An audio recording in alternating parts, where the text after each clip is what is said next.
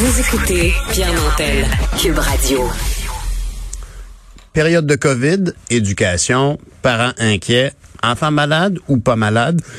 Il y a quelqu'un quelque part qui a réussi à ramasser toutes les informations dont tout le monde avait besoin. C'est une personne qui dont ce n'est pas l'emploi. C'est un parent, on en a souvent entendu parler.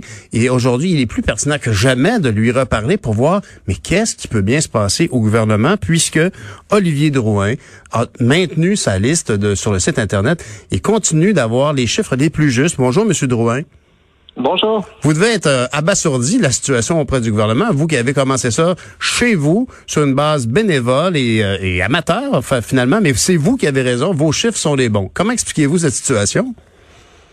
Ben, premièrement, j'aimerais dire que je suis déçu euh, du retrait de la liste parce que je le souhaitais euh, comme citoyen que Ben le oui. gouvernement continue euh, avec ses, son premier pas vers la transparence. Donc, c'est souhaitable que le gouvernement euh, collige ces informations-là.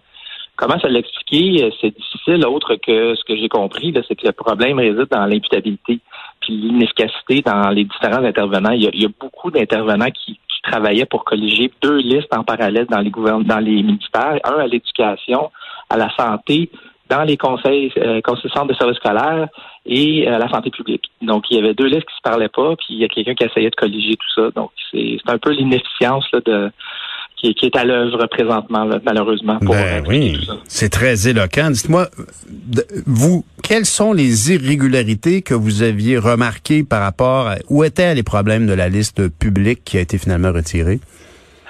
Il y avait au-dessus de 25% d'erreurs, donc j'avais compté au moins euh, 16 écoles que le ministère avait confirmées et que cinq minutes après, les, les commissions scolaires, les centres de services scolaires ou les écoles ont, sont sortis dans les médias pour dire ben non, c'est une erreur, je n'ai pas de cas, je n'ai pas de cas. Hmm. Et, et surtout, mais surtout, il en manquait euh, au-dessus de 150. Donc moi, j'ai présentement 226 écoles de confirmées sur la liste.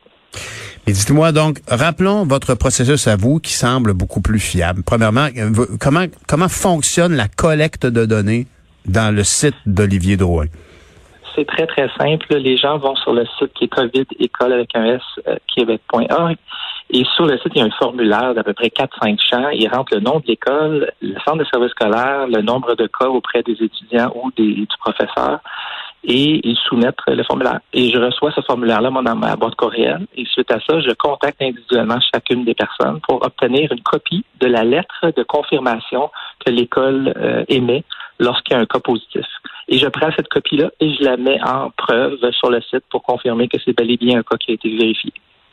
Et, et, et pourtant, ça, c'est quelque chose d'assez sommaire. C'est beaucoup de petites opérations. Par contre, j'imagine, euh, si vous avez combien, vous avez combien d'écoles vous avez, qui, qui comportent des cas actuellement dans votre liste? 200, 226. Fait qu'on peut donc conclure que c'est 225 échanges avec, euh, avec pour chaque école. Oui, oui, ben c'est probablement des milliers parce que il y, a- il y a plusieurs écoles que j'ai pas confirmées euh, qui se sont avérées inexactes. Donc Mhm. j'en j'ai une liste d'au moins une trentaine d'écoles non publiées, non confirmées. Donc et, et beaucoup d'échanges en duplicata avec des gens qui ont rapporté des écoles qui existaient déjà sur ma liste. C'est ça. Quel est le rôle des parents euh, dans le processus?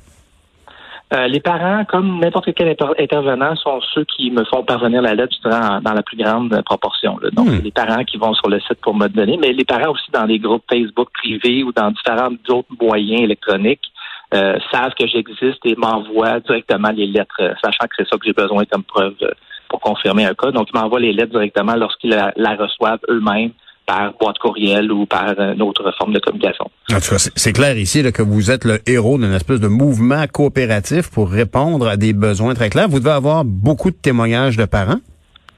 J'en ai énormément, puis euh, je merci pour, pour le titre de héros, mais je le prends pas parce que c'est vraiment un effort collectif. Là. En anglais, on appelle ça du crowdsourcing. là. Ben oui. la- le, le mérite revient à, à tous ceux qui ont contribué au site pour faire ce qu'il en est aujourd'hui. C'est vraiment, c'est pas seulement les parents. Là, je reçois des lettres euh, ou des communications, des profs, des gens qui travaillent dans les écoles, qui Mhm. eux aussi veulent de la transparence. Ils veulent le savoir. Ben oui, puis évidemment, ces gens-là, ça, ça leur permet d'orienter leurs décisions, euh, spécialement pour les parents, j'imagine, qui décident de- de- de- d'envoyer ou pas leur enfant. Oui, ben je dirais que c'est deux volets. C'est pour les parents et les gens qui travaillent, ça leur donne un, disons, un niveau de risque là, pour leur situation personnelle, mais comme citoyens, en général, ça nous donne aussi une mesure de propagation du virus à, à travers la, la géographie du Québec. Fait qu'on on voit clairement sur la carte les zones chaudes. Puis quand le gouvernement est sorti avec ces zones chaudes de Québec, Outaouais, euh, toute Laval, moi je les avais déjà identifiés, parce qu'on le voyait clairement sur la carte. Euh, en 24 heures, j'ai reçu huit écoles à Québec, donc hmm. j'en reçois encore d'ailleurs. Monsieur Drouin, honnêtement, la question se pose, honnêtement, puis je sais, là, vous, êtes, euh, vous êtes très humble, vous dites, je ne prends pas le titre de héros, vous êtes comme le, point de rassemblement de, phénomène de crowdsourcing, comme vous dites. Mais, mais dites-moi, Avez-vous, euh, est-ce que vous allez rassurer tous ceux qui nous écoutent et nous dire que vous allez continuer votre liste? Parce que pour le moment, on ne peut pas trop dire qu'on va se fier euh, sur la liste qui arrive du gouvernement. Allez-vous continuer? Oui, je confirme que oui, oui, je confirme que je vais continuer. Euh, dans un monde idéal, je serai en collaboration avec le gouvernement pour les aider à mettre ensemble une liste, quelque chose qui ne se fait pas. Donc, de mon côté, je vais continuer mes efforts parce qu'effectivement, il y a au-dessus de 1,6 million de pages vues sur le site. Donc, euh, il y a une demande, il y a une demande là, qui est exceptionnelle, qui on, est capable de quantifier, dans le fond, le besoin d'information de la population pour ces données-là. Donc, ces données-là sont importantes. Elles ne m'appartiennent pas, elles appartiennent à la collectivité. Donc, oui, je, fais un devoir civique de continuer à faire ça.